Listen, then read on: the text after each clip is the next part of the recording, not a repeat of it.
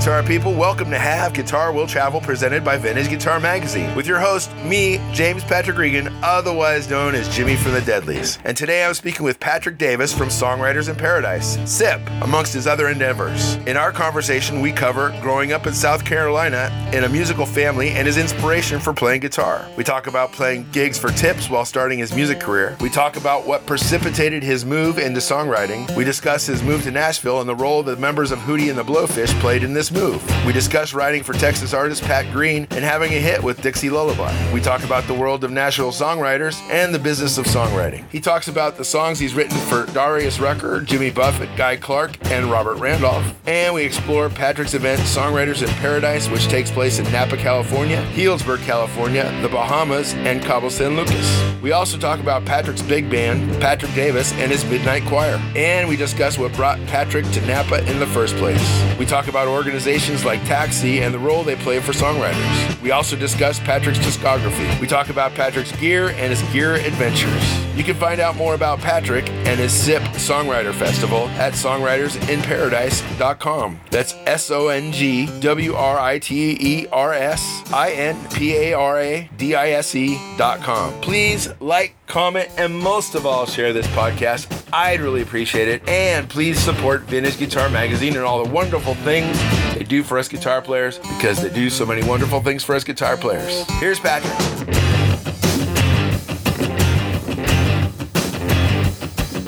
So I, I'm here in, in St. Helena, California, That's right. with Patrick.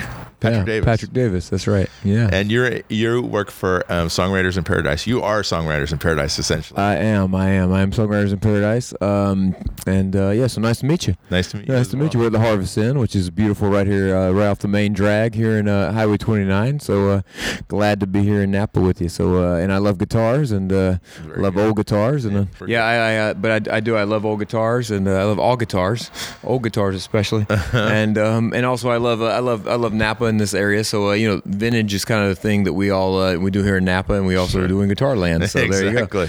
So um, and yeah. cars and watches. Yeah, yeah, cars and watches. That's that's different. I don't I don't know much about that world, but yes, yes, that's one of them too. So So I should. Where are you from originally? I grew up in Camden, South Carolina. Uh, Camden, South Carolina is a small town outside of Columbia, South Carolina, which is where the capital of South Carolina is. Um, about 3,500. 4,000 people probably there. Okay. And uh, I grew up in a musical family where my dad played guitar. And, you know, I always say my dad was famous in like three counties. so, uh, a great guitar player who, uh, who grew up, I grew up being just, I always heard Clapton and, you know, Hendrix and the Allman Brothers. I was always playing in my house. Sure. And, uh, I was very fortunate for that. My mom was a, was a bit of a singer, like just kind of like she did like choir stuff, but always a great harmony singer. Could always hear anything. So music was always in my life, and but I didn't start playing until I was almost out of high school. So Okay. it was, but but when, once I started playing, I realized. I had like a pretty good database because of my parents. Oh, yeah, I- you know, my, my living room was not actually a living room; it was Yeah. a music room with albums everywhere and you know guitars. Yeah. So, What'd you do in high school? uh, in high school, uh, you know, I, I played sports uh, growing up, so I was baseball, football, and basketball almost year round. Uh-huh. And um, and then uh, I realized I learned a couple of songs. I loved "Tangerine" by Sure. Led Zeppelin. Zeppelin, of course. And I remember hearing that song. You know, you, you're like, "What is this voodoo?" You know, Yeah. this is amazing. And um, I asked my dad if he would teach me that. And He taught it to me. Uh-huh. Okay.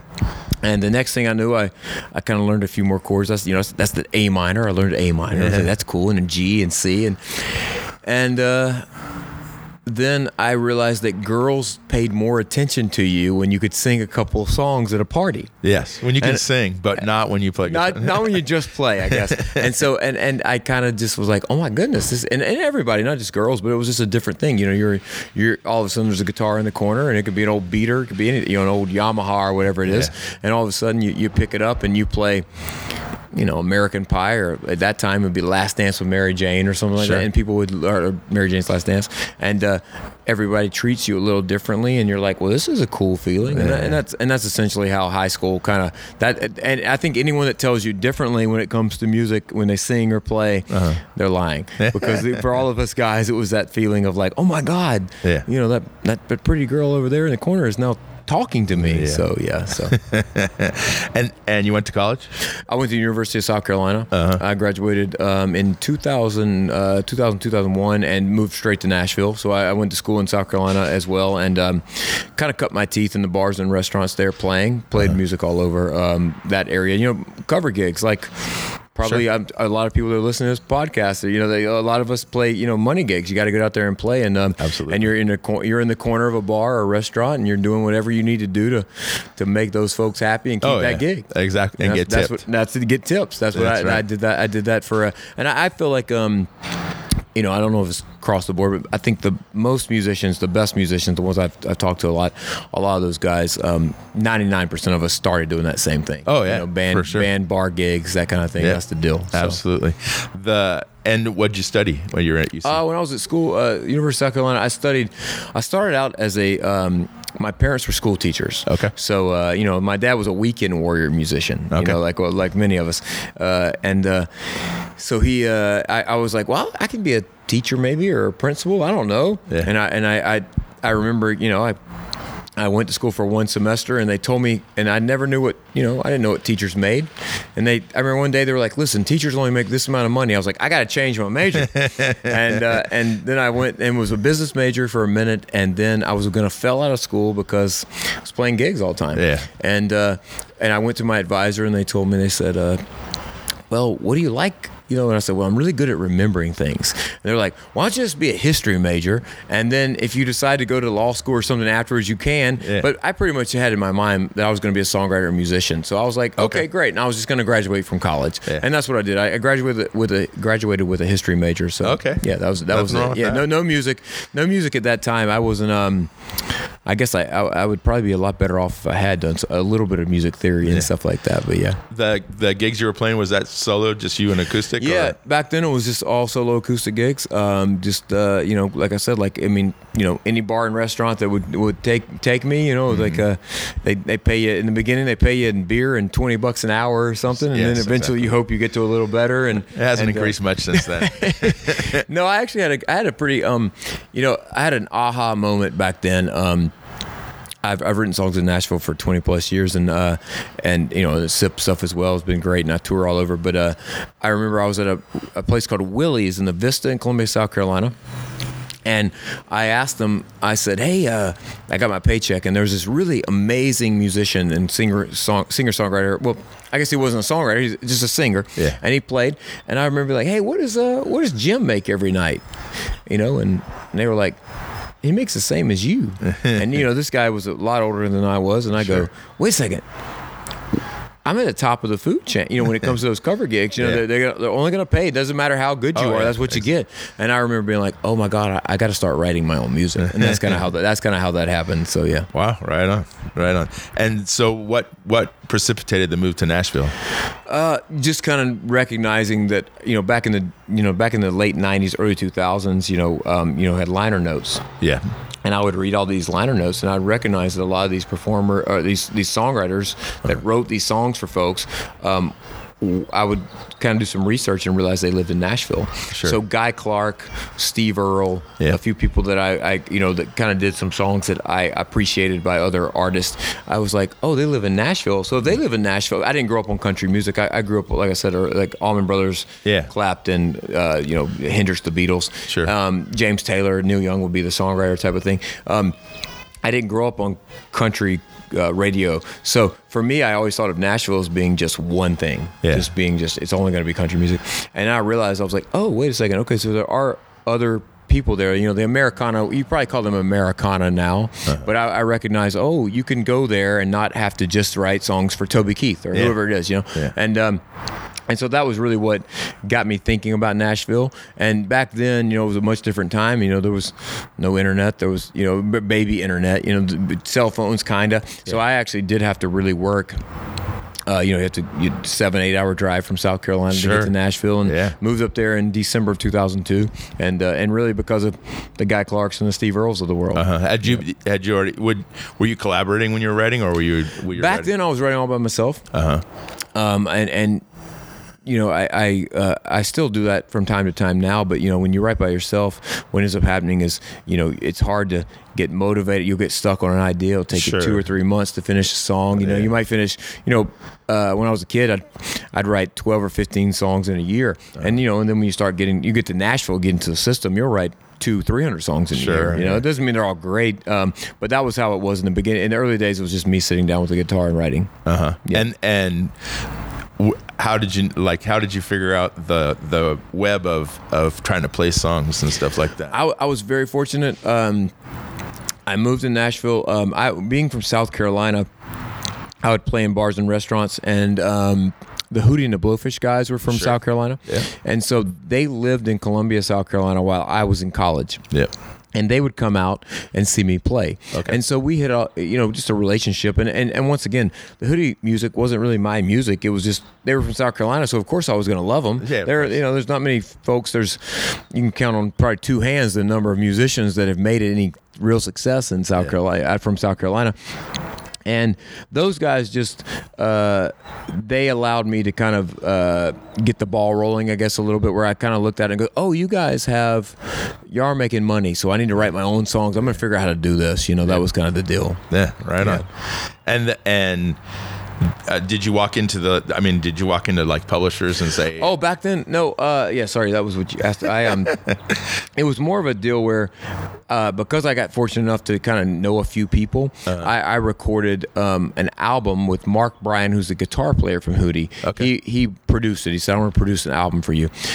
So we did the album, and I took that album, you know, kind of around like any any of us did back then with CDs and all the things. Hey, listen to my album, listen to my album, and it got in a few of the right hands, and that ended up getting me on tour with a few artists. Wow. And one of those artists was uh, a guy named Pat Green, who was a huge artist in Texas at the time. Like, I mean, selling out the Astrodome for, or Really? back then, you know, whatever, uh, for for a week at a time. Wow. And so we ended up starting to write songs together okay, and I wrote songs for a number of the kind of the Texas guys, but Pat was the biggest one. Uh-huh. I wrote uh, a guy named Cory Morrow, a few other guys. That this is probably 2005, 2006.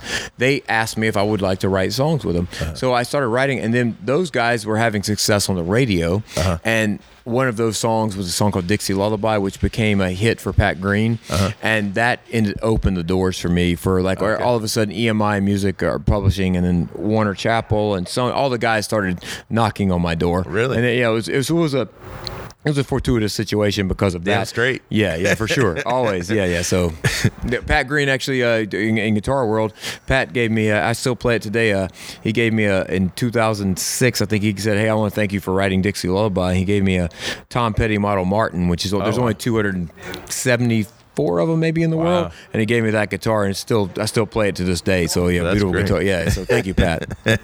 No, that's awesome. So touring with Pat. Um. Where? Where did you go from there?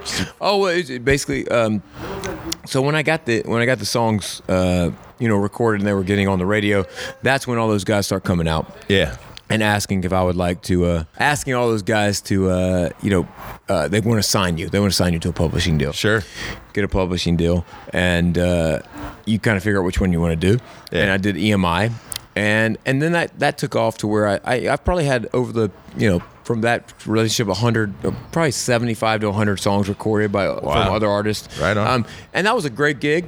Uh-huh. I enjoy doing it. I still write songs for at the head. The head of uh, EMI publishing at that time was a, a guy named Ben Vaughn, and Ben is now the head of Warner Chappell. So I kind of just went with him to Warner. Okay. And so I've I've been there for I've been with Ben for 15 years or so, uh, maybe a little longer, but I don't really. I don't have to write as much as I used to. I used to write all the time. I got a little bit. I realized, uh, you know, when you know, some of the listeners out there will probably understand this. Um, you know, when when the Spotify's and the Pandoras and the Napsters of the world came out, no one bought albums anymore. Yeah. So it changed the dynamic for for those of us that wrote songs for Yeah. folks, and uh, you couldn't make money anymore really from writing songs. You, there's there's a very small percentage that already had. There was already a small percentage, and it got a much much smaller percentage of folks that actually could make money just writing songs. Sure. And I I saw the writing on the wall, so I decided. You know, I'm gonna try to start doing a few other things. I, I, I always enjoyed playing live, and I'd Uh-huh. Yeah. done it for a long time, but I kind of took a I took a back burner when I started writing for folks because you start getting paid, and you're like, Uh-huh. Yeah. I guess what I'm gonna do. But I, about six or seven years ago, I said I'm gonna start playing live again. So I started playing live a lot more, and then. Uh, and also Songwriters in Paradise. Yeah, this Yeah. this happened as well. So that's kind of um, uh, I guess after the Pat Green stuff, I, I wrote a bunch of songs for many years, and then Uh-huh. realized around 2014 or 15, I was like, I feel like things are changing a little bit. I need to change with the times. So. And and w- was when you signed with um, with the original uh, was it EMI? EMI, yep. When you signed with EMI, were they setting up like collaborations for you? Were they were they setting up a schedule for you? Yeah, yeah, that's that's what they do. They basically the, the songwriting world. Um, you know, if you get a even today, if you were to get a publishing contract, one of the things that is is probably the most um, beneficial for having a songwriting contract is that they will try to set you up with like-minded writers or writers that they think you will gel with, and so when you know. It's really hard when you're the, you're out there just trying to do it yourself Sure. all of a sudden they're like, nope, we're going to put you on the schedule. You're going to be on the schedule for the next, you know, for the next. You look at all of a sudden you look at your calendar for three three months. It's like, oh shit, I'm writing every day for the, you know, every day I can for the next three months. And and it's a lot of people you don't know because they'll be Sure. like, hey, you know, they'll set you up with writers in their camp, also with artists because in today's world, the truth of the matter is, when I started in Nashville, probably like half the songs that were written were recorded that weren't written with the artist, uh-huh. and then half were written by the artist. Okay.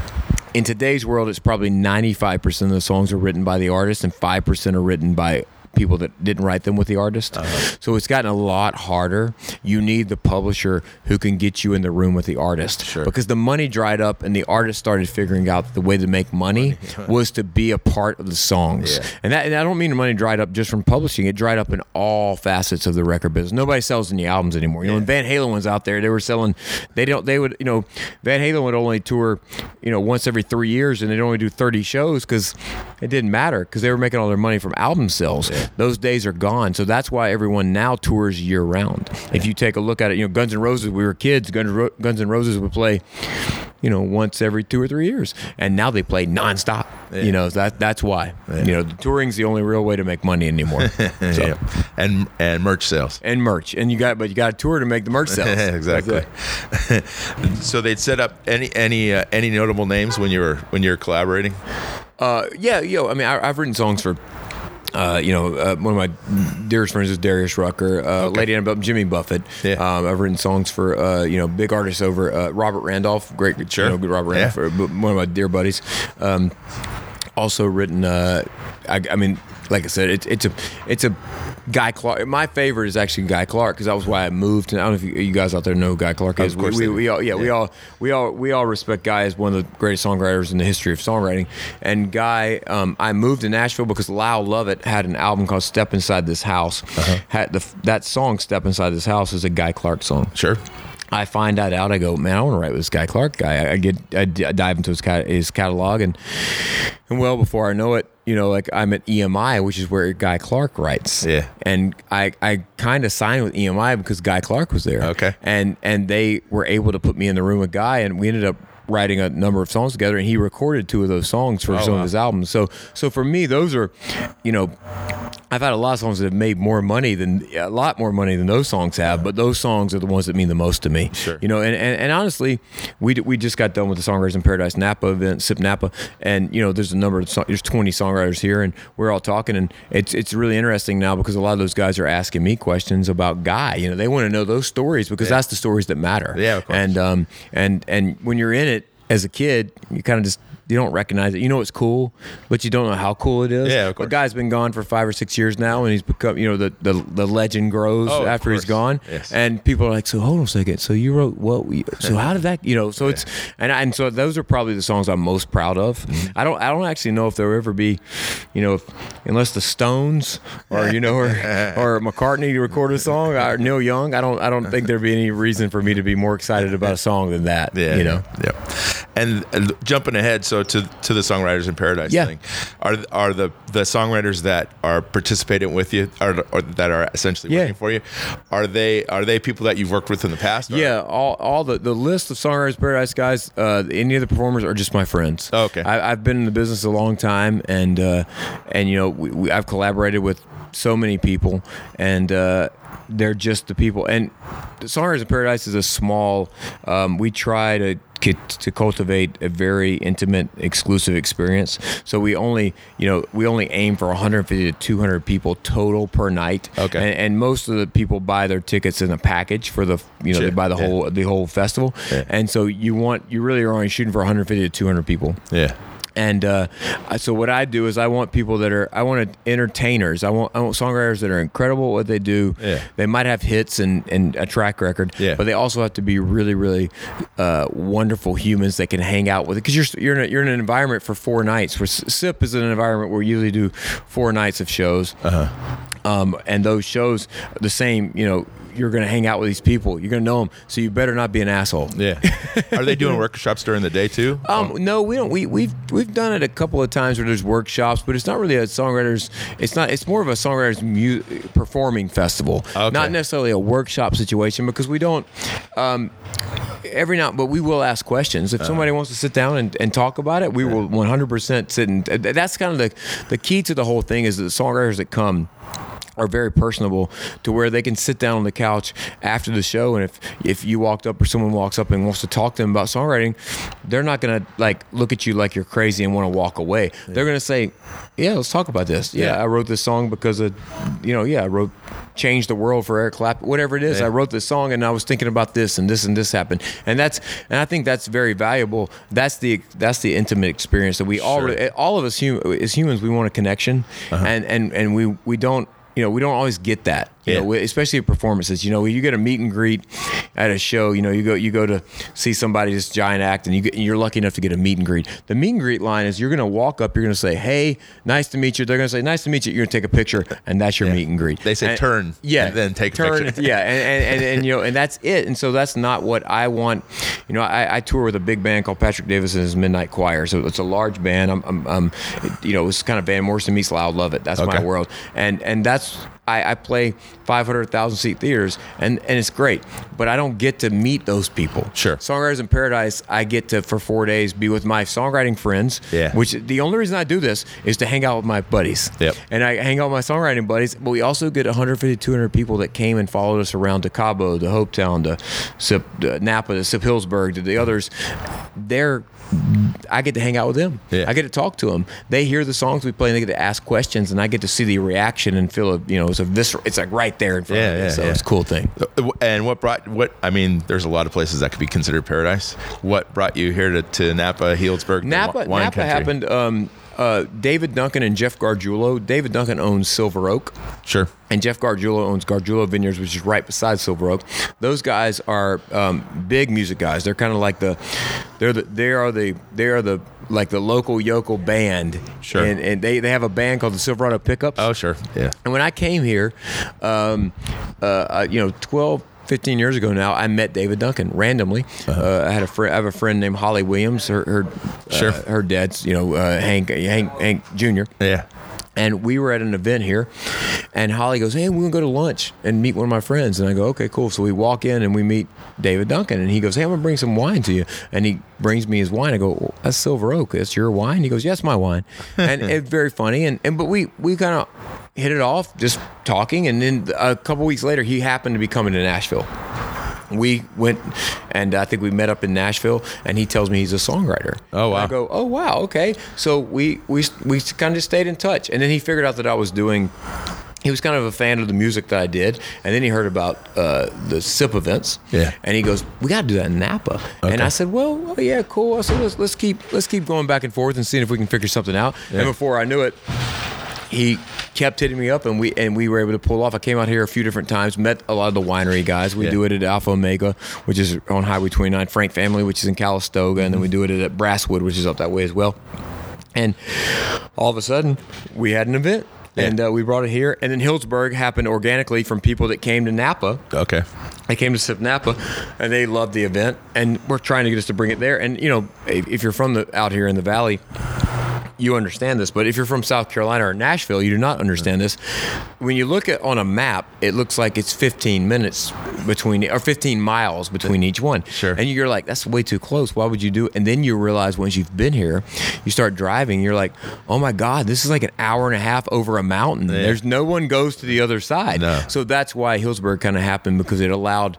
It's a completely different experience over there uh-huh. than here. So and, and and so we're doing that. That starts in July, and Napa is every April, and it's been incredible. It's it's um you know, it, it's an experience like no other. I, I know it sounds crazy to say, but it really is. We, we even for the musicians, Yeah. we feel it. You know, Yeah. we, we we love these events because we get the opportunity to to be with our friends for a week. And when you're a musician, normally we're on a festival gig, and there might be our, a bunch of our friends on the festival as well. Yeah. But we see them for two minutes. We give them a high five when they walk off the stage, and we walk on the stage, and that's the extent of our hanging out. Sure. And in this environment, we get to hang out for a week together, and and that's the special part of it is I think the attendees feel that as well. They feel like they're a part of a backstage situation because we're all hanging out and we're all so excited to be together, and all the attendees get to just kind of see that interaction. Yeah. So. Yep. And uh, and the other two places that you do that the Uh, SIP Hope? Town, uh, SIP Hope Town is in the Bahamas. That's where we started SIP. We started about uh, the 10th anniversary will be this February, and that's in the Abacos. That's um, I don't know if you if you I basically basically if you went to Fort Lauderdale, took a left and went 400 miles in the ocean or something. That's where it is. And uh, so we do uh, we do SIP Hope Town, and then we do SIP Cabo. That's every uh, that's the week after Thanksgiving. Every the weekend after Thanksgiving every year we do SIP Cabo. Okay. and that's that's a lot of fun. And and one thing with, with SIP, we also there's a charity component that I always love, where I just I try my best to give back to like the local communities that are doing music stuff. Sure. So in Cabo we do the children's orchestra of you know of San Jose and Cabo, and then here we do Notes Foundation, and which is a teaching uh, music education in schools. And so there's always down in Hopetown we do a thing where we actually go to the school and play for the kids, and we, we actually we bought them um, we bought them their instruments before, all kinds of stuff, you know, for the band, school band, because the, the idea is that we're coming here, but we're all we're all music lovers. We're musicians. We love music. We want to make sure that this what we do goes on for and on and on and on and on. If we can help in any way, well, that that's the better part of it. Is there a fan base that follows you to each one of these places? Yeah, Like, yeah. It's- it- it's you see a lot of the same faces. And yeah it's that? it's growing it's definitely growing you know we're um uh every year you know it's, there's a there's let's say half the half the people at each event are new. Half the people are older folks that have been there before and half are new. And that just means the database is growing. And, and i started this as a really as an excuse for my buddies to go to the bahamas and get drunk. That's literally what we did. And 10 years ago they asked me to play a show the firefly sunset resort in the bahamas asked me to play a show and they wanted me to bring my band down. And I said, "Well, that's cool." I was like, "Well, what if we do a weekend and make it a fun event for a few? I bring a few of my friends, Yeah. and we do some songs." And and that went so well that that that's how that's happened. It happened very organically. Sure. And now all of a sudden, you, as we build that data every year. Every single year, as it gets a little bigger, a little bigger, um, we're going. We, it just expands, and that fam- I call it SIP family because it really is SIP family. Yeah. That's the way I feel about it. So, Okay. yeah, yeah. And and so it started in the Bahamas, you, and you put it together all, by- by yourself. Yeah, yeah, all me, all me. I um, I mean, like I like I said, I write songs.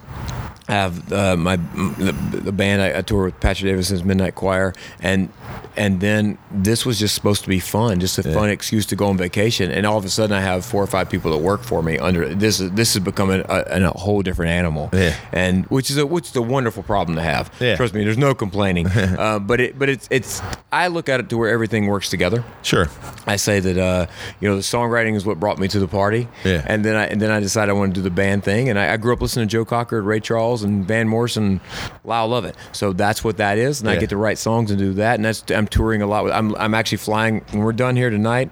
I got to play a show in Calistoga. Uh-huh. I'm taking the red eye. I'm going to Jacksonville, Florida, or uh, St. Augustine. I'm playing for Bill Murray's Caddyshack event. All right, He-. Bill's a Bill's a fan from being in South Carolina, so I'm flying in for the big the big band, and so but they all work together. Like I'm here, and it, when I'm there, that will I'll talk about SIP, and Yeah. I'll talk about the songs I've written, and I'll get to play my show, Yeah. and, it, and they just you know if you're lucky in life, um, you get to connect things, and uh, I feel like that's what I have is a lot of connections. Yeah. So yeah. Just for because there's going to be songwriters listening and stuff yeah, like yeah, of course, yeah. The it, we know there's no money in songwriting for the most part. Well, there part. can be. There can be. Yeah, but yeah, but yeah. The, the the people at the t- at, that are making the At the top, yeah. Yeah. The, the way I think it's getting smaller. Yeah, the, the songwriting world. What I've what I've heard from NSAI, which is the National Songwriters Association International, NSAI, which any of you guys are out there listening, you should definitely sign up for NSAI. They're they're they're one of the only things out there that fight for songwriters.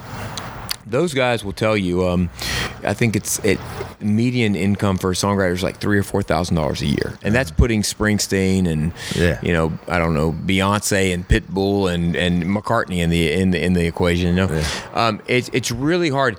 It's gotten harder and harder, but it doesn't mean that you should. I think you would just have to figure out other ways to monetize. Sure. that's what I would tell any, anybody out there listening is that you know, uh, people always come to me and they want to know like, well, how do you how do you get into the Nashville? How do you sell your songs? How do you do this? And I say it's not about selling your songs necessarily. Um, in the beginning, what you need to do is you need to, you know, if let's say you live in Topeka, Kansas. yeah. Well, go out and find the guys that you like that do music that you love, and ask them if you're a songwriter. Ask them if you they need help writing, Yeah. like for their album, because you never know who's going to become the next U two. You just Sure. don't know. Like, and you might be the guy that becomes the guy that writes songs for that band or the Coldplay. Who knows? You know what I mean? That you know, like what or, or it could be the next country artist. It doesn't matter who it is. It could be the next, you know, I don't know, uh, Brothers Osborne or or Miranda Lambert. You know, don't know who that person is going to be. So, uh, I tell people because they always ask me. They look for like some magic information where they're like, well, "What do you need to do?" And I'm like, if you're not going to be, if you can't move to Nashville, because the the really the only step that is the guaranteed to at least be in the scene is moving to Nashville. It doesn't mean you're going to be successful. It just means you have to kind of be there. If that's not what you can do today, then go out and find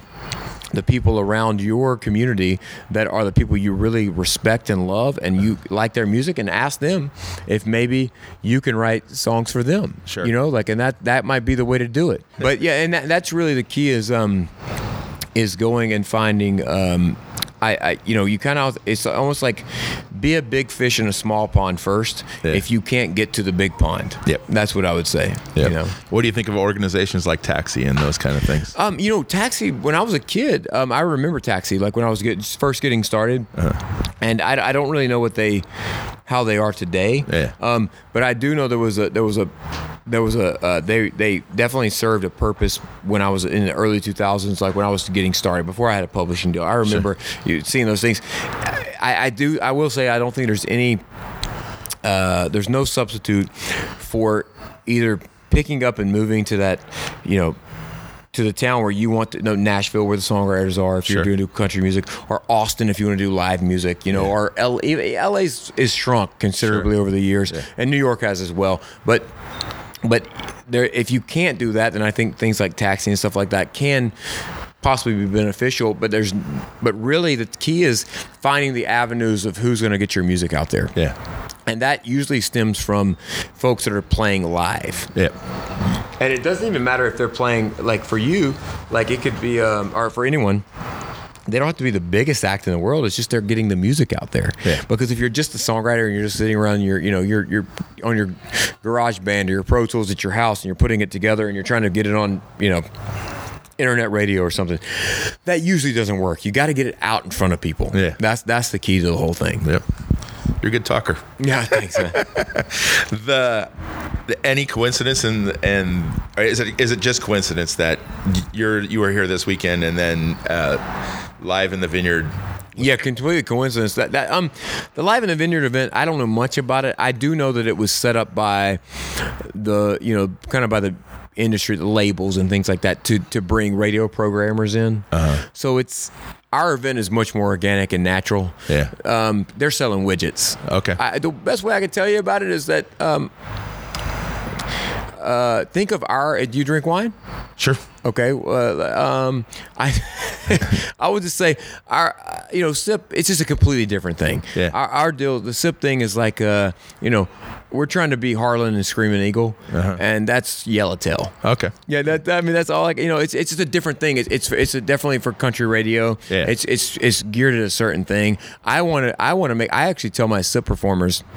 I, have I've kind of uh, made it to where the attendees understand it. I want them to feel like they're having the best of what's available when it comes to singer songwriters and music. Uh-huh. I, I, I, don't I don't care if it's a hit on the yeah. radio. And a lot of my guys have written 20, 30 number one songs, sure. and I go, you don't have to play that song because these guys want to hear the stories and the songs that matter to you. Because yeah. most of the time, the songs that are hits aren't the songs we care about. Yeah, that's that's and, and when it comes to that the other stuff, I think that they're you know they're they're trying to sell the folks the new whatever the new thing is needs to work on the radio, and it's a great. I'm sure it's awesome and fun, yeah. but it's just a completely different thing. Yeah, no, I was just yeah, curious, yeah. just because. Yeah, yeah, yeah. No, yeah, I don't, I don't, I don't, and, and I actually didn't realize that was happening until um, about halfway through this week. Like, hey, other things going on. They showed me, and and some of my friends are playing that. Oh, really? Um, I, I know, you know, I think Chase Rice is there, and a few guys that I'm, I'm buddies with. Lee Brice maybe is there, um, and and I know these guys. I'm just not a big. Uh, I grew up uh, you know, I, have written songs for country artists, and that's been fun and everything. But I'm just, I'm just not. A, I don't. I haven't listened to country radio in 50. I don't. I don't know the first thing about country radio. You put a gun to my head, and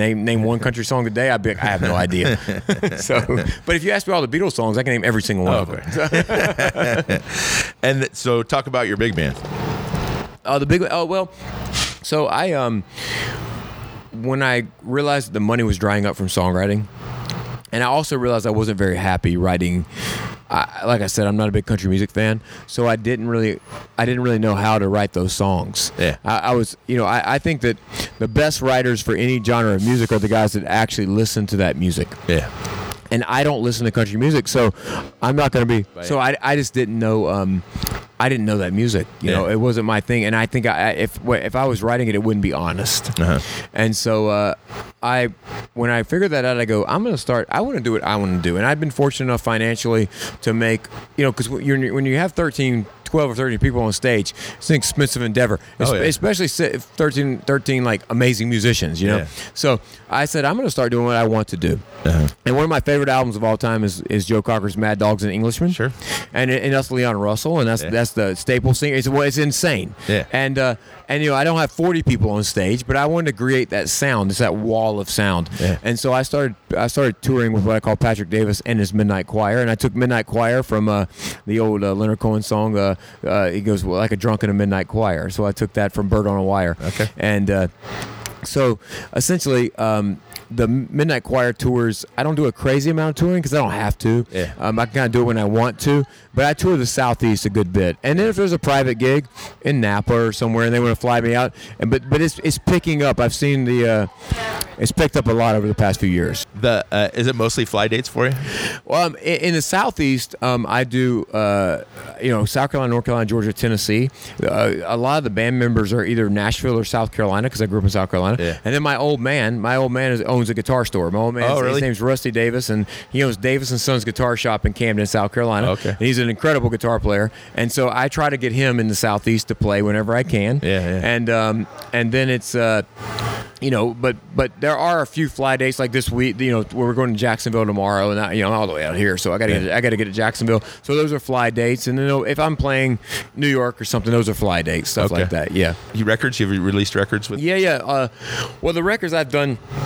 I did. I think I did my first album in 2003. That was with Mark Bryan from Hootie. Uh huh. He produced it, and that was all songs I wrote 100 percent of. And that was the thing that kind of got me with Pat Green and all those guys. Yeah, yeah, yeah. And then I and I, I continuously released music.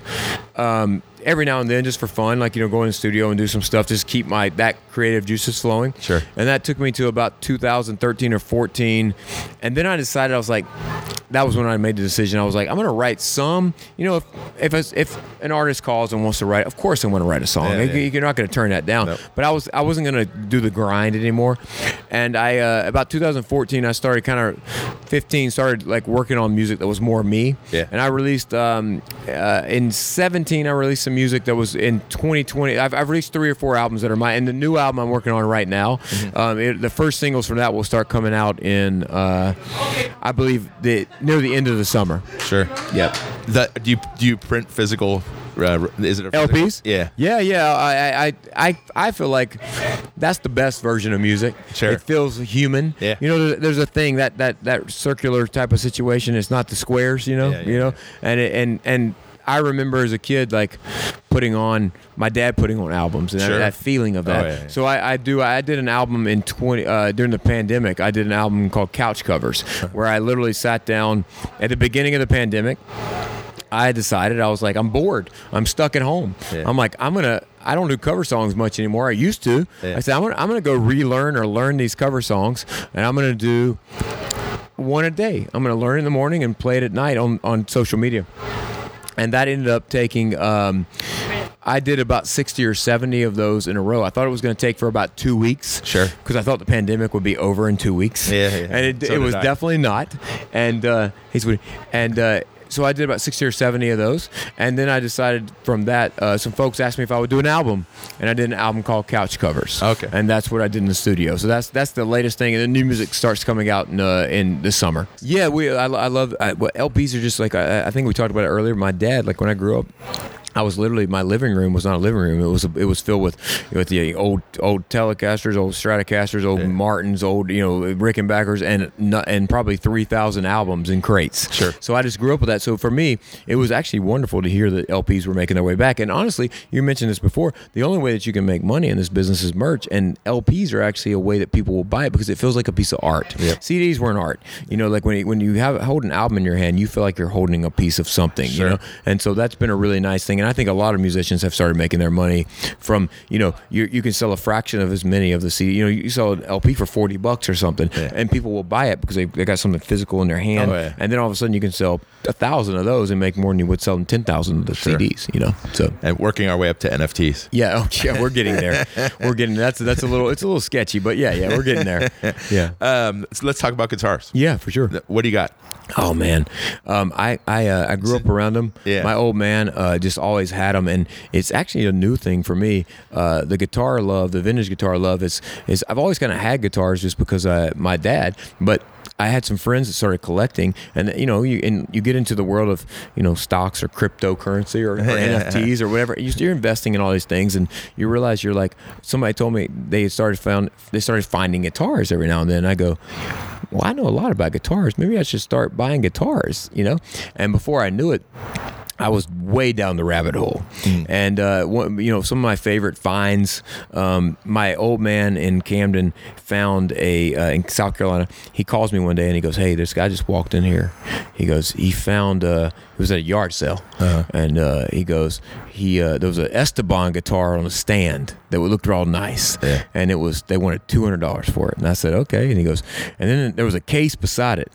Didn't, wasn't it just sitting there? And they opened up the case and uh, it, it said Martin on the headstock. And the the uh, the old man goes, "Well, I don't know anything about guitars. This is a guy at a yard sale, you know." Yeah. He goes, "I'm gonna buy it just because it says Martin." Yeah, yeah, So he he buys it for sixty dollars Wow. and takes it to my dad. Yeah. And my dad calls me instantly and goes, "It's a 1952 triple 018. Wow. You want it?" And I go. Well, yeah, I want it. Yeah. He goes, it needs some work done, you know, a little bit, you know, it's been under under a bed forever, you know. Yeah. And so I, you know, those are the, and you know, and I paid him, you know, a lot less than what it's worth because he, the guy didn't care. He made, he bought a sixty dollar instrument, made a, you know, Yeah. a lot of money afterwards. Sure. So um, those are the stories I love, and I, I love finding the stories behind the guitar. I recently just bought a fifty two Telecaster. Okay. And wow. uh, yeah, I went for it. A Blackguard. Uh, and yeah, it's, it's literally that type of thing. I um and and and I love talking to the actual owners yeah, yeah. because you know those guitars the, the guitars that are from the 50s and early 60s like, um, a lot of those guitars are owned by people that are now 80 years Oh, yeah. 75 or 80 years old and they were old they were rock and rollers Yeah. they were old country singers whatever Sure, it was sure. and and they want they don't want to sell it to the guy that just wants to flip it Yeah. they want you to know that there's a story because there is. I have a I have a song. My new album. There's a song called Six String Dreams on it, and that song, me and my buddy Sadler Vaden, that plays guitar for Jason Isbell, Sure. amazing. He plays with Midnight Choir sometimes. Um, uh, amazing guitar player, and and you know we wrote that song about all the the people out there that are living this dream. Like it, it doesn't mean you don't have to be playing at Carnegie Hall. Oh, like you no. can also be at the Mexican restaurant down the street. It's Damn like you're still living the same dream. Yeah.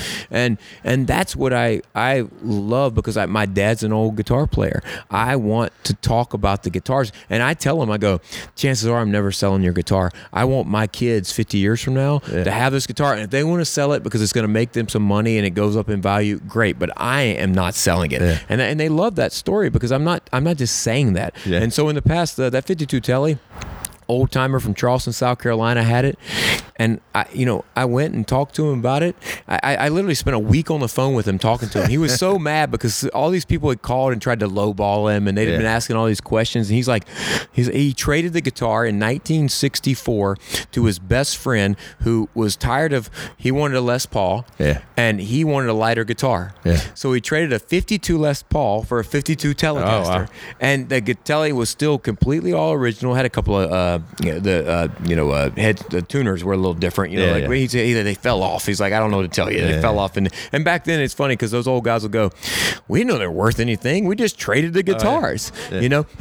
And you And want the ones that have been played. Yeah, I want the ones that have the story. Yeah. And so I uh, I bought that 52 Tele, and I'll I'll never get rid of it. It's, it's an amazing guitar. I actually took it to Gruhn. My buddy Tom Bukovac, that's one of my dear friends in Nashville, uh, one of the most legendary guitar players in the world. Of course. And uh, and Book was played it in studio. I brought it to him. I said, hey, play it. And he he has a he, he actually just sold it. He has a 53 Telly, 53 Telly, and he was playing it. And he goes, I love it. He goes, here, take it to my guy and get it refretted. And I took it and got it refretted at Gruhn. You know, Uh-huh. like and, and it was amazing. And um, and it, Greg at Gruhn did it, and it, it's amazing job. And now it, it's just such a guitar. I'll probably get it tricked out a little bit more. I'll, I'll fix a couple things to make it. You know, you got to those old guitars. They, they, they- I mean, hell, the guitar's seventy years old. You know, but um, I mean, that's the baby of the group. I have a um, I have a fifty D twenty eight.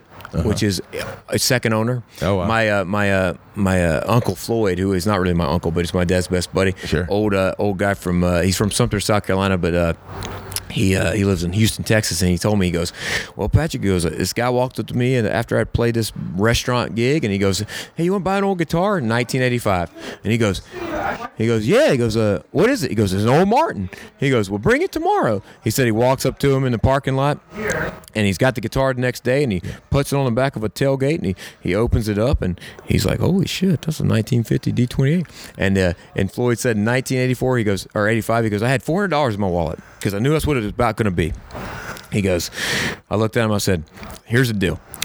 I got a drink tonight. And I think it's going to cost me about twenty-five dollars to drink. I got four hundred dollars in my wallet, so I'll give you three seventy-five. And the guy took it. Wow, And right so on. that's and that's so. I, so I'm the third owner of that guitar. Right on. And uh, I've got a, I've got you know I've got a I've got a bunch of J45s, J50s. I love find like you know the stories are great though. You find them, people have them in their closet. Yeah. An old Oh, yeah. lady sold me one that uh, she brought into my dad's guitar shop, and she said, uh, "My dad had this guitar. I remember it when I was a kid, and it was a '58. It was it wasn't it was like maybe." What an ES 150 or 150, like uh, kind of acoustic electric uh, Sure. Gibson, you know, but a beautiful Oh, yes, guitar. yeah. And uh, she goes, "It's been a, he died a year ago, and I've had it under the bed since then. He it hasn't been played since 1960. Wow. And those are the guitar. I just like the stories. Yeah, I course. want the stories. That's that's for me. For me, the most important thing is my dad has a um, you know I'll have a I have a '66 Strat. Oh, right And uh, those guitars for that's that's my dad's guitar. Yeah. And I know it's going to be mine. Yeah. But those guitar he tells I want I love my old man Yeah. and I love the fact that I remember him packing that guitar up night after night on the weekends to go play shows and I want to hear those stories. Yeah. That's the guitars I want. right. So, on. and amps. Um, the problem with my amps is is that I don't know enough about them. Uh-huh. I know a lot about the guitar stuff. You know, I can I can look at it and go, oh, that's a this or that's a this or this. The amp stuff, um, I have to t- I have to I literally will send pictures of amps to my buddy Jedd Hughes. Is a, is a, uh, course I know Jed, Jed. Jed is one of my songwriters. He was here this week. He was Yeah. for Songwriters Paradise, and Jed plays with you know Vince Gill and Rodney Crowell and, and all the guys Emmylou Harris. and Emmylou and and then and I'll, I'll send the picture of the amp to Jed and to Bukovac and be like, is this good? And they'll, and they'll go, no, it's got this taken out of it and this taken out of it and that's not there and that's not. And I would have never known. You know, Yeah, that, yeah. that's the problem that I have with amps is that I don't understand enough about them. Now, if Jed tells me to buy it, I'm going to buy it like that. Sure. But I, I I stick with the guitars because I feel like I'm much more inclined to understand what's going on there. And I also think of you know we talk about NFTs and stuff these these crazy art things that are happening. Well, you know instruments are art. Oh, yeah. When you have a guitar, I my, my living room is, is is is you know I have guitars all over the place. I that that you know I want to have a 1959 J50. I want to have a 52 Telly. That that's that's my those are my Picassos. Oh, yeah. That's that's what that is, and they really are. When you fi- find a 1952 Telly that has Tadeo Gomez's signature inside of it from saying that with the date that April 4th, 1952, this was made, that is art. Yeah, of course. So anyway, yeah. I, I don't want to take too much more. No, you're good. You're good. I'm, I'm having fun. So you, you, I know you got you whatever you need me to do. We got a few more minutes, so you tell me what's going on. No, we're we're doing good. Yeah, good, good. Cool. What do you? So you're married? I, I'm I'm actually uh, I'm engaged. I'll be married in October uh, to a another singer songwriter named Lauren Jenkins. Okay. Uh, Lauren is a, uh, a, a- check her out. You talk to her about guitar. She she loves the old Gibsons. She's a big old Gibson girl. and um, but we uh, she just left today. Um, today has been a tough day. You were asking me what's been going on. Um, we got a phone call this morning for my dog sitter. My 17 year old dog stopped eating a few Oh, days no. ago, and so I had to put it. We are putting her down. I literally Lauren was supposed to be here. I just took her to Oakland to get on a flight to fly home so she could be there, and, and I have to go to to Florida to play a gig tomorrow. And my Yeah, yeah. my 17 year old dog will be gone tomorrow. Bless her. Uh, I'm sorry. Yeah, bless her little heart. But you know what? She's been a good companion. And guess what? She's seen all these guitars we're talking about. She's heard them all. So she's had a good life. Were you married before? I was I was I was married. Uh, I got married um, as a puppy. You know, basically, yeah. uh, we're very young, and uh, you know, shit happens. That's Yeah. the best way I could say it. And we were, and she was in the industry as well. Uh, She wasn't a musician. Lauren is a amazing singer songwriter. We're more uh, simpatico because I think we have a different understanding of each Sure, other. You know, when of it comes to music, especially touring, you have to understand that lifestyle, that world, what it is. Yeah. So Lauren and I are much more, uh, much more in line with each other. So yeah, Kids? So- you got kids? no kids, no kids. I, I was, um, I was, uh, you know, I, you know, for those of you guys out there that have been married or, or, or married, you know, uh, you know, a lot of times you have kids and then you get divorced. I was very fortunate that we did not have children Sure. and then got because I think that would have that opens up a whole nother. And also, I'm glad that she didn't try to take any of my guitars. Shh. Don't say that. Now. You never know what. you never know. What, yeah, yeah, yeah. I think I think we're past the statute of limitations. Or whatever, I hope so. uh, what do you do for fun outside of guitars and we're singing and? Uh, man, well, I songs? travel, and uh, and you know that's that's kind of how the Songwriters in Paradise happen. I love traveling. I feel like uh, I feel like travel is a thing that kind of uh, you know it, it makes us real. Music's this way. Uh, travel, music. There's a few things out there that make us realize we're all in this shit together. Yeah. You meet people. You meet like you know. I, I feel like music is is responsible for a lot of the. You know, you talk about segregation, all these terrible things that were going on for so long. Well, you know, at some point when those kids in the in the in the fifties started realizing the music they wanted to listen to were Chuck Berry, you know, when they were, or, you know, or BB King or whatever Yeah, it was, exactly. that that changed the dynamic of the entire world. And and I feel like that's what travel does as well. It makes you realize that you know you meet people. If you just stay in, if I just stayed in South Carolina, I think everybody was just like my little friends in South Carolina. It's not the truth. You know, you go these people pray to this God, and these people listen to this music, and these people eat this type of food or drink this kind of wine, and it's it's the it's it is the the uh, the spice of life, I guess. Sure. You know, that's and music and travel work very very well together. Yeah. Are you thinking expanding the, the Sip. sip? Yeah, we I've been approached by a lot of people about doing sip, and you know, and like I said, this is I like writing songs and playing music. This is and buying guitars. This is this is a, a kind of a new thing that's happened in the past few years. I mean, I started Hopetown ten years ago. Sip Hopetown's been ten years, but but it wasn't until three years ago I started Sip Napa, and that's when it really took off. Okay. And Sip Healdsburg will start this year for the first year. I think uh, Cabo's in its sixth year, and but I've been approached by a lot of people, and I think it I think probably in the next three to four years I'll probably have eight to ten of them. Oh, wow. And um, because it, but I, but there's got to be a specific. I have to find the right place. Sure. I, I want I want a place where paradise, like you know, like I mean, like you said, a lot of places are paradise. Find the right place that fits the the the vibe of having music, you know, food, wine, culture. And also just people feeling like the connection. All we want is connection. The, the stories that we write when we write songs, the ones that work the best are the ones that feel us make us feel connected. That Feels work. like it- in the in the cards. I'm working on Kauai Yeah, right there you now. go. I, I, I was in Kauai. Um, my, my, what's crazy is, is uh, I always say it's not it's not what you know, it's who you know. yeah. And when I came out here, our friends at Brasswood, which is up in uh, going towards Calistoga, but in St. Helena, here, if you guys ever want to go to an amazing winery and uh, restaurant, those guys, one of the owners, uh, well, the owner, his wife is from Kauai. Okay. So my, myself and Lauren Jenkins, my fiance, we went to Kauai in uh, in September, fell in love with the place. It's amazing, unbelievable. And they introduced us to all the places. Yeah. And they're like, and they are going, we're doing Sip Kauai. okay. Now it, it's, I can't wait, but it's, you know, flying all of us songwriters across the country and then across the the Pacific, Yeah. it's going to be quite an undertaking. Sure. So there's going to be a little bit. It, it may be two to three years away. We're working right now on Sip Bordeaux, which I have my my my in my sister's in-laws who we grew up with in Camden, South Carolina, actually moved to France and bought a winery. Wow. So we're we're talking about that maybe next year. Um, there's some you know there's some good things. Uh, my guitar has taken me a lot of incredible places, and um, right and I I will uh, you know it's like uh, you know you know BB King talked about Lucille still. you know, and, and, and I know I know some guitar players they want to sleep in the bed with a guitar. You know, that's that's essentially there, there's never been a better friend in the world to me than a guitar. damn There's no doubt about it. I think that's You a know, great place to stop That right is, man. Thank you, brother. Thank you so much for doing this, James. My Thank pleasure. brother. nice Thank to you. meet you. man. Pleasure's all mine. Okay, buddy. Thanks for listening to Have Guitar Will Travel. You can catch up on all the things I'm doing at thedeadlies.com. And I'm on all the social media platforms as well. And please support Vintage Guitar and all the wonderful things they do because they do many, many wonderful things for us guitar players. Thanks. Please subscribe. Please tell a friend. And I'll see you guys next week. Bye, guys.